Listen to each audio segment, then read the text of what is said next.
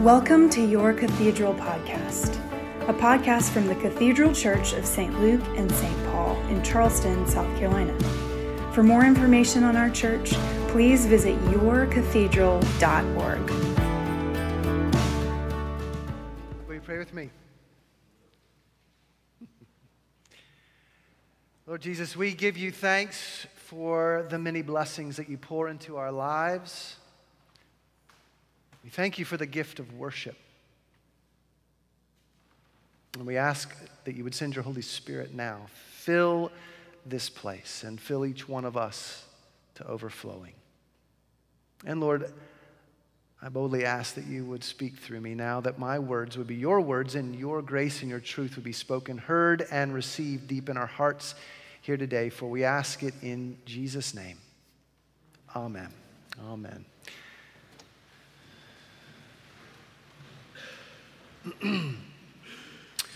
I know you know this, uh, but in order to get this place and to have this event that we call a Sunday worship service to happen, uh, a whole lot of details need to come together. So, there are, of course, on, all the details on the Cathedral Church side of things. The, the readings and the music are selected, the bulletins are designed and printed, the church and parish house are cleaned. The children's area and the nurseries are cleaned, The volunteers are assigned and contacted. The polished, uh, the, the um, sermon is written. The music is rehearsed. The communion utensils are polished and set out. The coffee is made and set out. The lights and the AC are cranked up.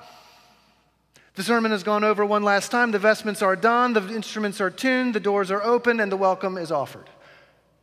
Did I miss anything? There's a few other things. And that ain't nothing.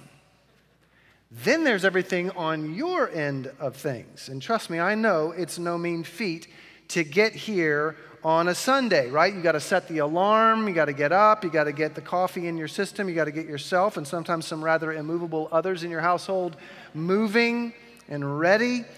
You got to load the car, you got to find a parking place, you got to get the ki- children registered for Cathedral Kids. You got to grab a bulletin, find a pew, and Finally, you get to sit down. As soon as you sit down, one of the kids or maybe one of the adults says, Hey, I got to go to the bathroom. And so you got to get up, you got to go to the bathroom, then you got to come back, and then you finally find your seat. And for those of you who are new here today, you have all of that plus all the added uneasiness of entering a new place amongst new people. So I'm just amazed that I'm not standing up here by myself, quite honestly. What an effort. The whole thing is quite an endeavor, I think we would agree. And there are plenty of Sundays when I'm sure we all ask questions like, why do we do this? And is this what God really wants from us? And these are significant questions. They need answering. And if we are going to continue to do this very involved thing we call church and Sunday services, well, I think we can find some answers to these very important questions. And we need to find answers to these important qu- questions about our worship and what it is that the Lord desires in worship in our psalm appointed in the lectionary for today. We're looking at Psalm 50. So, if you would, uh, I know it was in your bulletin, but let's use the, the version of it that's in the, the Bible uh, that you have there in your pew, uh, or if you brought your own Bible, open it to Psalm 50. You can find it in the pews Pew Bibles on page 473. 473, Psalm 50. And in this psalm, I think three things are made clear. One, God does not need our worship, we need it. Two, God looks not on the external, but the internal. And three, wrong orientation toward God will result in wickedness toward people. So, Psalm 50 is one of the so called kingly psalms. And this is not referring to King David, but it is actually referring to Yahweh as king. The, that Yahweh is a king, and this is his kingship being displayed in this psalm. And so this psalm begins in verse 1 with an assertion of God's might and describes him as this great and mighty one, the mighty one, God, the Lord. And then he does this very kingly act and he summons. He summons the whole earth. The king of the cosmos summons the whole earth to a hearing. And in verses 2 and 3, the psalmist writes of a spectacular theophany, a display of God's might and glory. It shines forth out of Zion. And he comes on the scene with great noise and a devouring fire before him. It is quite the scene there in verse 1 through 3. And then in verse 4, God calls to the heavens above and to the earth to come and to serve as a sort of jury as God's people, Israel, are coming before the Lord's kingly judgment seat. And then in verse 5, he summons his covenant people, his faithful ones, as he calls them, to stand in the dock. And the heavens, like the bailiff, they declare God's righteousness as if to say, All rise, the mighty one, the king, God himself, the judge presiding. And then comes God's testimony against his people. And he first addresses in the, the first section of this uh, psalm uh, those that the commentator Derek Kidner refers to as the mechanically pious. These are the, the very religious who are well practiced in ritual sacrifice. They do all the religious practices beautifully. They follow all the rubrics to the nth degree. And verse 8 not only do they do the religious acts flawlessly, they do them often.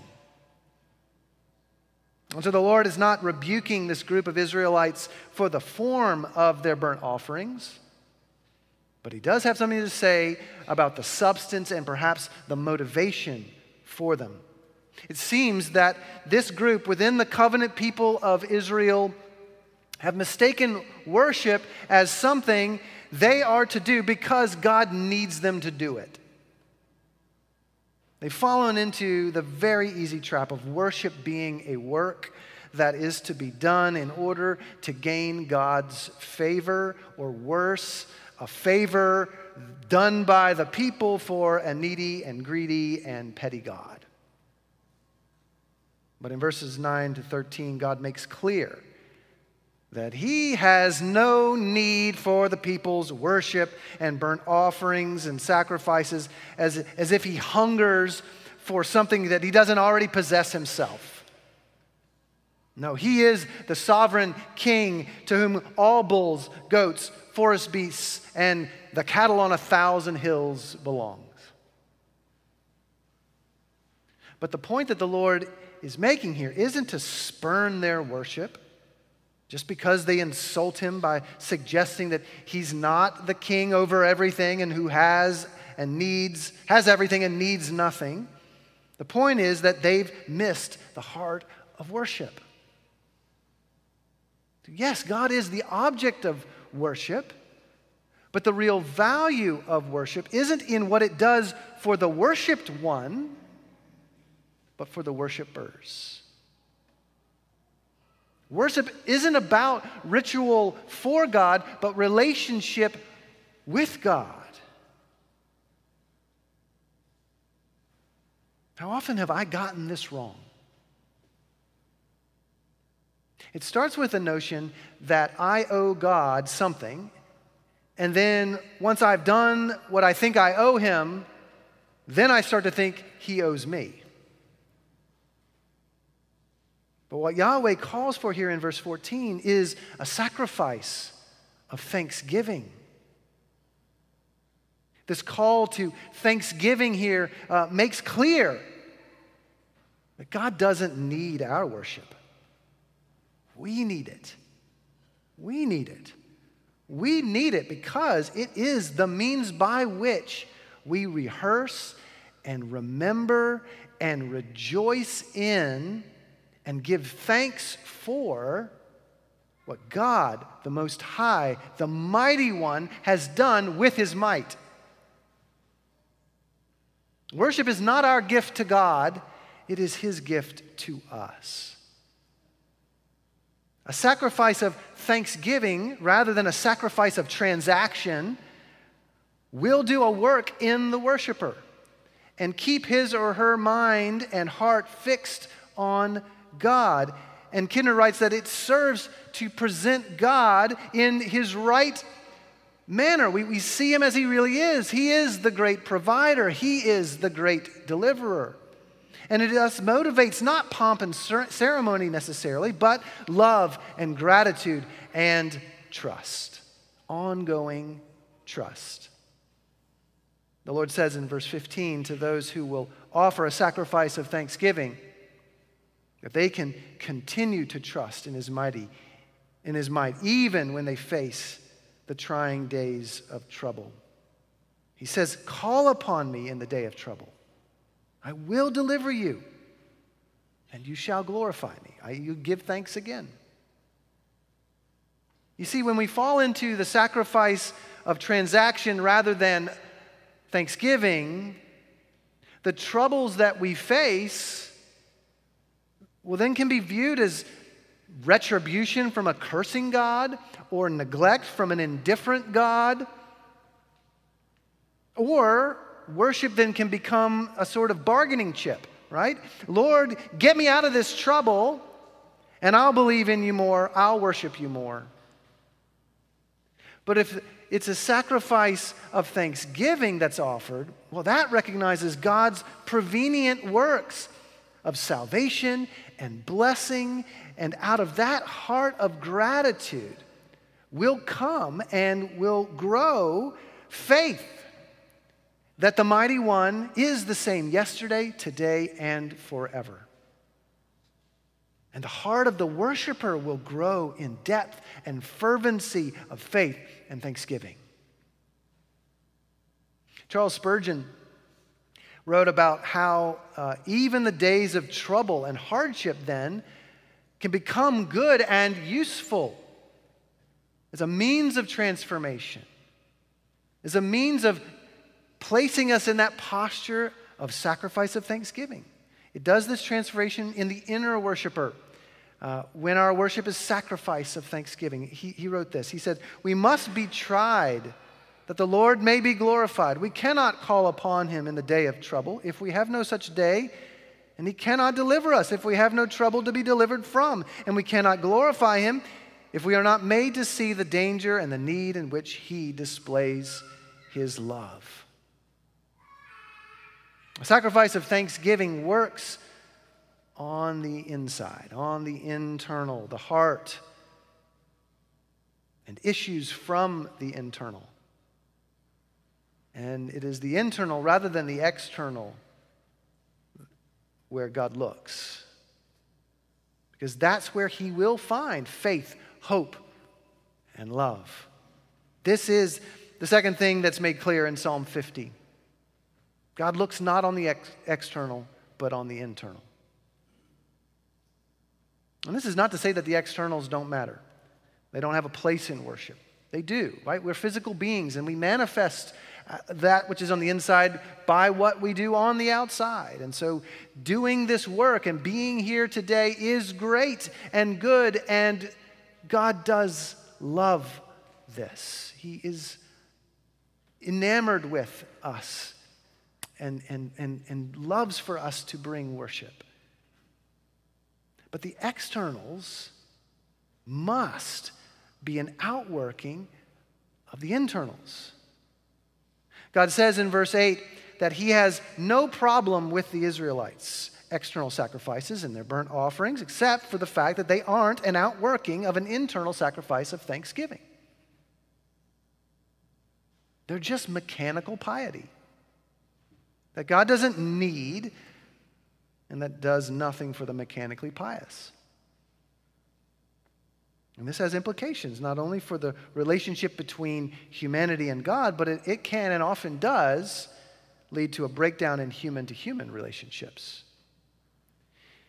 In verses 16 and following, the Lord turns his attention to those he calls the wicked. So, the latter part of this Psalm 16 to the end, uh, to at least verse 22, is focused on the wicked. These are the hardened hypocrites who say the words of covenant, but then cast those same words behind them like so much rubbish, as if they're nothing. And when there is no honor towards God and his words, then there's no honor for one's fellow man. Wicked and deceitful and fleshly behaviors and slanderous words are spoken even about one's brother. There's no decency or care for others because the only one who is worshiped is oneself. And when oneself is the object of our worship, well, then injustice will grow and grow. And that's the third thing made clear in Psalm 50. It's clear the wrong orientation toward God results in wickedness towards people. And what's also clear in this psalm is that God will have none of it. Remember that this psalm is a kingly psalm where the God, where the God is the king and he sits in judgment over his people who have such corrupted worship. He will rebuke, he will tear this kind of worship apart. The, the psalm ends with this beautiful verse, verse 23. And it's a, a verse that is an amazing gift of blessed assurance of what God will do with those who worship Him with offerings of sacrifices of thanksgiving. He will show them his salvation.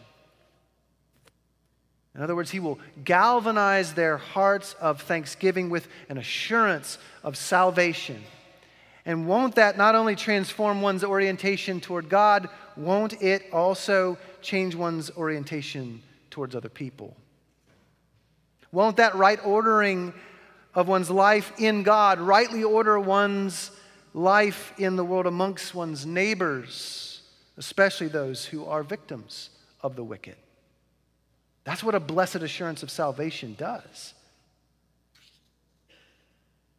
This kind of just neighborliness comes as a result of our recognition of just how gracious and just God has been towards us. Just think of how our Eucharistic prayer that we pray every Sunday goes, right? Eucharist is this word that means thanksgiving. It's kind of our word that this is what we're doing. We're doing a sacrifice of thanksgiving. We remember in this service all the ways the Lord has been faithful as our provider and deliverer, as He doesn't require a blood sacrifice because He is the blood sacrifice. He has offered Himself for our salvation. That work of redemption, as Jesus says upon the cross, it's finished. There is no work we can add to that. We can, though, make a sacrifice of thanksgiving. And so we say, we celebrate the memorial of our redemption, O Father, in this sacrifice of praise and thanksgiving. We receive with gratitude the God who himself gives himself to us in his body and blood. And as we offer our sacrifice of thanksgiving and are in right orientation, relationship with God, with blessed assurance of our salvation, we are transformed to be those who love and serve God by loving and serving our neighbors as witnesses of God's perfect and prevenient love for us. We love because He first loved us.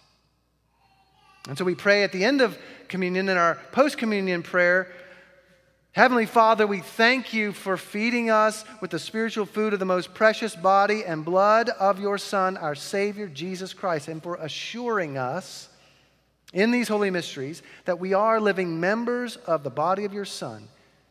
We're saved. We are heirs of your eternal kingdom. And now, Father, send us out to do the work you've given us to do, to love and serve you as faithful witnesses of Christ our Lord. To him, to you, and to the Holy Spirit be honor and glory now and forever.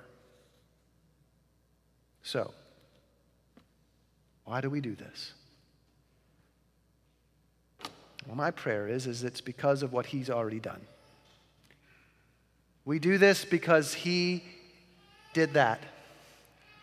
And what we bring is simply a sacrifice of thanksgiving. Amen.